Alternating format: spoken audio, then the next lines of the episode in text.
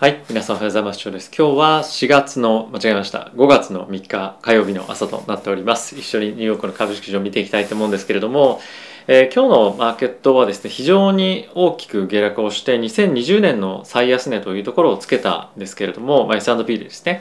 つけたんですけれども、その後、ま、急反発をしまして、最終的にはプラスで終えたというような、まあ、少し驚きのある一日となりました。で、今日の動きなんですけれども、まあ、やはりですね、マーケットとしてちょっと後ほどチャート一緒に見ていきたいんですが、まあ、大きなそのビヨーンとしたヒゲをつけた近辺というのは、まあ、結構ですね、今年のその最安値近辺で何回かトライしているところなんですね。ま、そこをまあ、あの大きくブレイクしなかったというところも、まあ、一つ、えー安心感としてはあったんではないかなというところと、まあ、あとは日本時間でいうと、えー、あさってですかねの、えー FOMC、まあ、4日なんで、まあ、明日あれ？明日かな？明日の FOMC のえー、と早朝ですねのタイミングでやっぱりその内容移管によってはマーケットが非常にえー悲観をしていた、えー内容をまあ打ち消すというかあの不安感を拭うような内容だと、まあ、一旦ちょっとえー短期的に大きなリバウンドになるかもしれないということもあって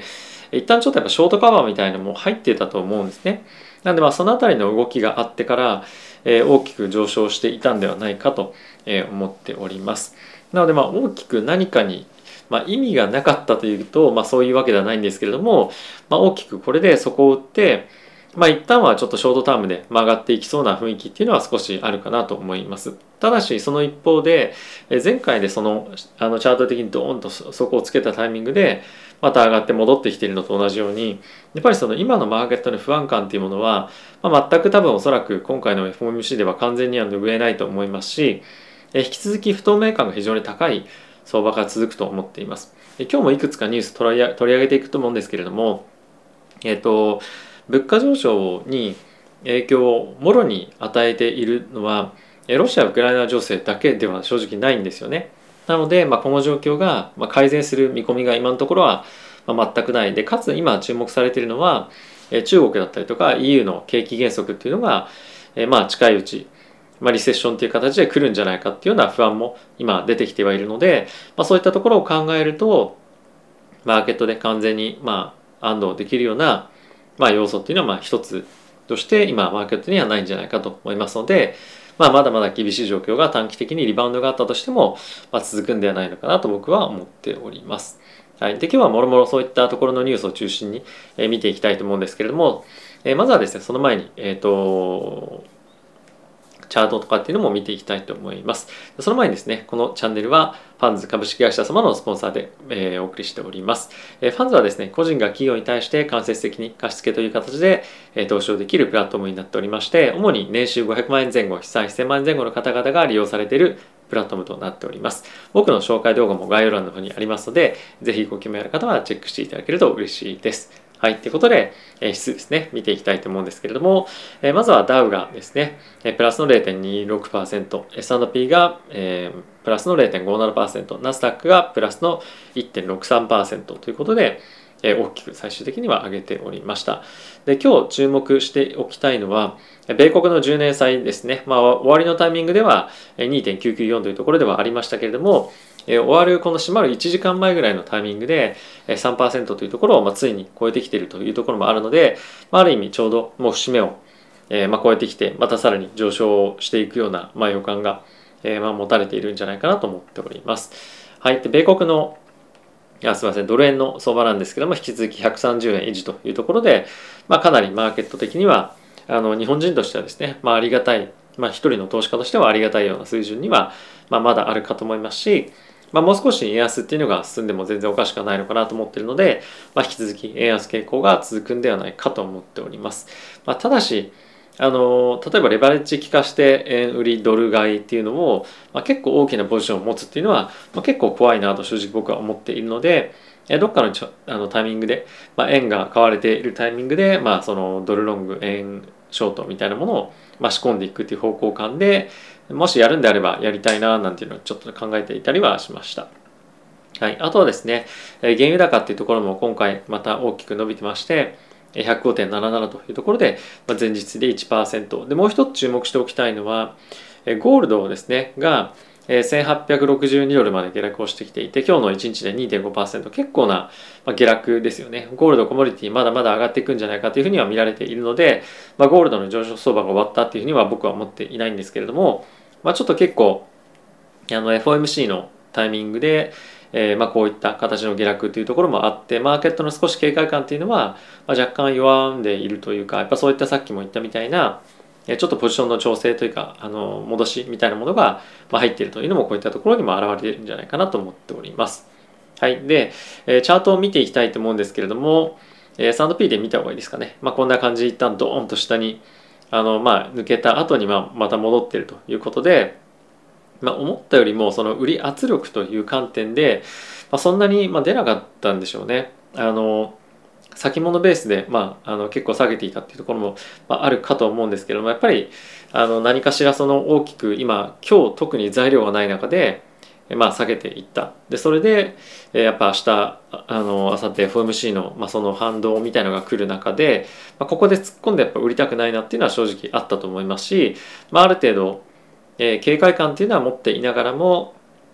まだ新しくやっぱ材料っていうのをあの見出せない中で売り込んでいくっていうのは正直難しい相場だったと思います。あとの FOMC 見た後に、まあ、もう一段下がっていくっていうのは正直あると思うんですが、まあ、ここの今回の安値っていうのは、まあ、結構重要な S&P にとってはポイントになるんじゃないかと思うので、まあ、今後も注目をして見ておきたいかなと思っております。はい。で、えー、ナスダックも同様ですね。まあ、こちら下げてますけれども、まだまだやっぱり、あの、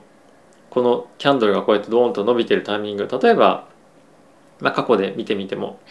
うん、こうやってドーンと伸びた後でもまだ、まあ、下がっているっていうようなかあの状況もあるので、まあ、あの反発したから、まあ、ここで、まあ、下落相場終わりですよっていうのは正直ないんですけれども、まあ、今日のこのタイミングで、まあ、一旦買われているっていうのは、まあ、ある程度やっぱその FOMC の後のタイミングの反発をちょっとまあ期待させられるようなえー、まあ、動きだったっていうのは一つあったりするのかなというのは個人的には思っております。まあ、いずれにせよダウントレンドまだまだ続いていくんじゃないかと僕は思っております。はい、であとはさっき見たように、えー、10年債の国債ですね、まあ、一時期ちょっとあの1日の、えー、幅で見てみると、まあ、3%を超えるようなタイミングも一時期あったと、まあ、ちょっとこのチャート見づらいですけども、えー、こんな感じで3%を超えるようなタイミングも今一瞬あって、まあ、まだまだやっぱりえーまあ、金利高というか物価高っていうのはまあ収まっていかないような状況ですし3%まあ超えてきたというところで、まあ、じゃあ次はどこなんだ？みたいな感じの議論にも少しまあなりやすいと思うので、まあ、ここ3%超えたっていうのは一つ大きな意味合いがマーケットにもあるんではないのかなと思っております。はい。まあ、あの、今日の動きに関しては、そんなに大きくニュースがない中で動いてもいたので、まあ、ある程度ポジション調整だったりとか、まあ、そういった何かしらのテクニカルな、まあ、要因というかですね、まあ、そういったのも、まあ、一つあったんではないかなと思うので、まあ、今日の動きがあったからどうこうみたいな感じの理由付けは、まあ、少し、まあ、しない方がいいというか、しづらい一日かなと思います。はい。で、ここからウォール・ストリート・ジャーナル、まず見ていきたいと思うんですが、まずは、えー、10年債の国債ですね、の金利が3%をつけましたと。2018年以来のえー、まあ、高値というか、まあ、高い金利水準になりましたというのがニュースとしてなっています。で、まあ、さっきから申し上げている通り、まあ、今日という一日で言うとマーケット本当に大きく、えー、突き動かすニュースみたいなものなかったんですね。なので、まあ、中心はポジション調整、えー、なんではないかと思います。はい、なのでまあ今日の動きは、まあ、本当に、まあ、ちょっとノイズみたいな感じで、えー、僕はですね、まあ、捉えていくといいんじゃないかと思っております。はい、でブルームバーグ一つ見ておきたいニュースとしては中国のですねロックダウンがここ最近行われていてでそのタイミングで、まあ、習近平主席としては、まあ、中国国内の経済をサポートするためにまあ、いろいろ政策をやっていきますよという発表はしているんですが、まあ、正直、まあ、そういった傾向は、えー、まず見られませんと。で今彼らがやろうとしているのはゼロコロナの対策をやっていたりですとかあとは、まあ、あのロシアが受けている制裁にまあ、ちょっと便乗するような形で、まあ、結構ですねその外部に物価上昇の圧力をかけるようなことを、まあ、結構盛んにやっていると。で、まあ、後ほど詳しくそういったところには触れていきたいと思うんですけれども中国がですねそんなに積極的に経済政策だったりとかまたは国内の経済を底上げするようなことを、ま、やっていないということもあって、え、2022年の第2四半期には中国の成長率が、マイナスをつけるんじゃないかというふうに言われています。で、えこれはですね、まあ、リセッションに入るか入らないかとかっていう話よりもやっぱりそのゼロコロナの影響が中国の国内の経済にも、まあ、ある一方で習近平主義としてはまそれをですね是正するようなことを大々的にやっていくっていうような意図がまあそんなにないっていうのは一つ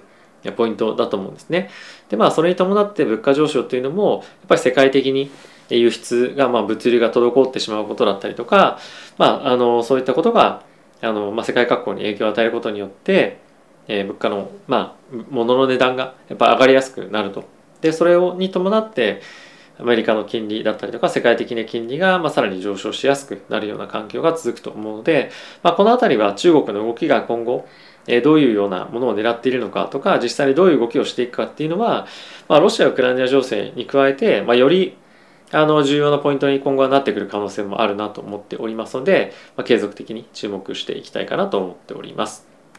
でそんな中、えーまあ、ロシアだけではなくて中国もですね今世界的な、まあ、あの高インフレに対して、え、影響を与えてますよというのがこの CNBC のニュースとなっております。で具体的にどんな形で、えー、物価上昇に対して影響悪影響を与えているかっていうとまずはですね一つ言われているのがファーティライザーこれまあ飼料肥料か。肥料ですね。でロシアもですね世界的に肥料の供給国として、まあ、非常に大きなものがあるわけで、えー、まあ、非常に有名なところなんですけれどもこれをなかなかその供給中国もしないということによって世界的な食糧危機っていうのが起きやすくなるんじゃないかというふうにま言われてます。もうすでにま起きてると。で中国これ何をやってるかっていうと外部に対して供給を肥料をしないことで内部で本当にもうこれをまあ完全に消費して内部の肥料の価格というのはどんどんどんどん下がってるんですね。まあ、どんどんで言うとちょっと言い過ぎですけれども、まあ、あのマイナスにえ幅になってきているということで、まあ、外に供給しない代わりに自国でしっかりと消費をして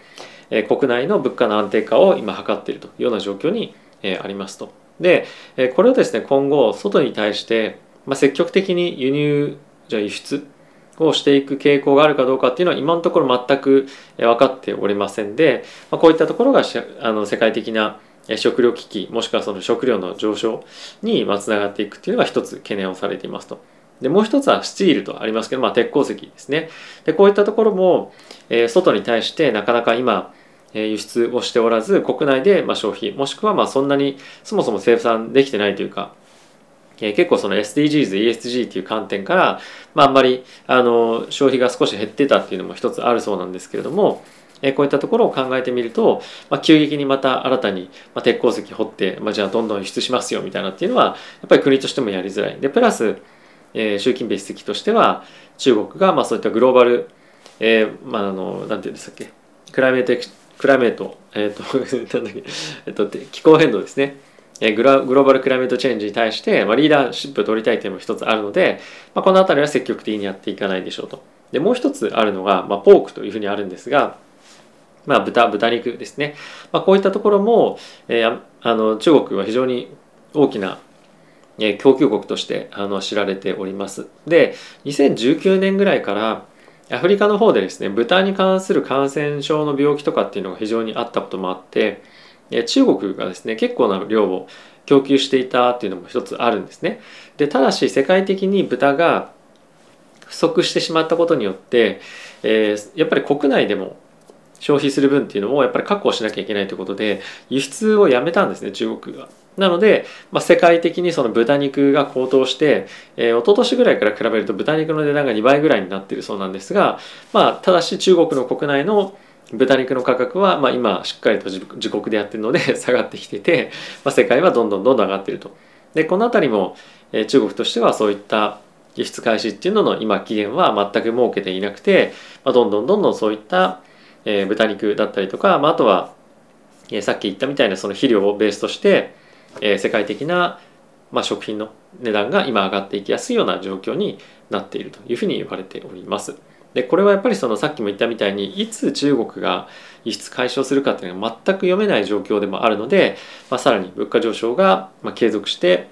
さらに上がっていく可能性をやっぱりマーケットとしては、まあ、一つ見ておかなければいけない、まあ、織り込んでおくというよりも気にしておかなければいけない一つのポイントにはなってくるんじゃないかなと思っております。でところ変わってヨーロッパなんですけれどもロシア産ロシア産の、天然ガスの代金をロシアに対して払うときにルーブル払いの制度をえ利用する、まあ、結果的にでもルーブル払いの制度を利用するのは制裁違反ですよというのも EU 内でまあ議論がされていますと。でこれまあどういう話かっていうと例えばドイツがロシアから天然ガスを輸入した際に今行っているのはガスプロムっていう会社が、まあ、天然ガスだったり石油の会社があるんですけれどもそこが銀行を持っていてそこの銀行にユーロを払い込むことによってそこでルーブル点ロシアをロ、えー、とユーロをルーブルに変えてもらってえ最終的にロシア側にルーブルで支払われるみたいなま仕組みをやってると。でこれドイツとしてはいやいやユーロ払ってるから大丈夫ですよねみたいな議論をしているんですけれどもいやそれもダメですよと最終的にルーブルで払ってると同じなのでまそれは制裁違反ですみたいな議論を今していると。でただしこれをじゃあルーブルで支払わないように、まあ、しましょうというふうにすると、まあ、あの先日もありましたけれどもロシアとしてはじゃあもうポーランドとブルガリアン天然ガス今もう供給しませんって今なってるんですね。でそれで今どういうことが起きてるかっていうとドイツとかがルーブルじゃなくて、えっと、ロシアから天然ガスをまあ買いますとそれをまたポーランドとかに流してるんですよ。で結局まあこういった状況になるんであればもうあのロシアからの供給に頼らざるを得ない状況にやっぱもう構造的になってるんですよね。でかつ今回もルーブル払いっていうのを間接的にもできないようであれば、まあ、同じような状況になりますよっていうことをロシアとしては、まあ、暗にドイツだったりとか EU に伝えているわけなので、まあ、これ非常に厳しい状況に今後なっていくでしょうと。で少なからず少しでも供給絞られると EU としてはドイツとしてはもうリセッション入りのあの覚悟っていうのはある程度できていると思うので世界的な景気後退のリスクっていうのはさらに高まるんじゃないかと思いますので、まあ、この辺りは非常に継続的にどういう議論が行われていくかっていうのは見ておくべきポイントになるんじゃないかと思っております。はい。ということで、いかがでしたでしょうか？今日マーケット大きくさっき反発してましたけれども、あの、下に大きく抜けなかったこともありなって言ってましたけども、ちょっと大きくぶち抜けてましたね、チャート的には。はい。あの、まあ、株式マーケット引き続き厳しい状況続くと思いますし、まあ、早期の、もしくはその急速なマーケットの反転っていうのは、まあ、ないっていうのも今マーケットのその方向感が全く見えないと、まあ、方向感っていうのはその QT バランスシートの縮小の方向感だったりとかまたやっぱり物価上昇の、えー、まあ先行きっていうのが見えないこともあるのでマーケットの反転はないと思います。なので、まあ、継続的にダウンサイドケアもしくはまあレンジ、まあ、あのダウンサイド引き続きっていうことだと思うんですけれども、まあ、短期的な反発あったとしても引き続きまだ上を上を少なくとも見ていくような相場ではないのでリスクオフもしくはそのリスクマネジメントっていうのをしっかりしていただけるといいんではないかなと思っております。はい。ということで皆さん今日も動画ご視聴ありがとうございました。ゴールデンウィークの真っ只中というところではありますけれども、まあ、非常に今日もいい天気ということで、良いゴールデンウィークをお過ごしください。ではまた次回の動画でお会いしましょう。さよなら。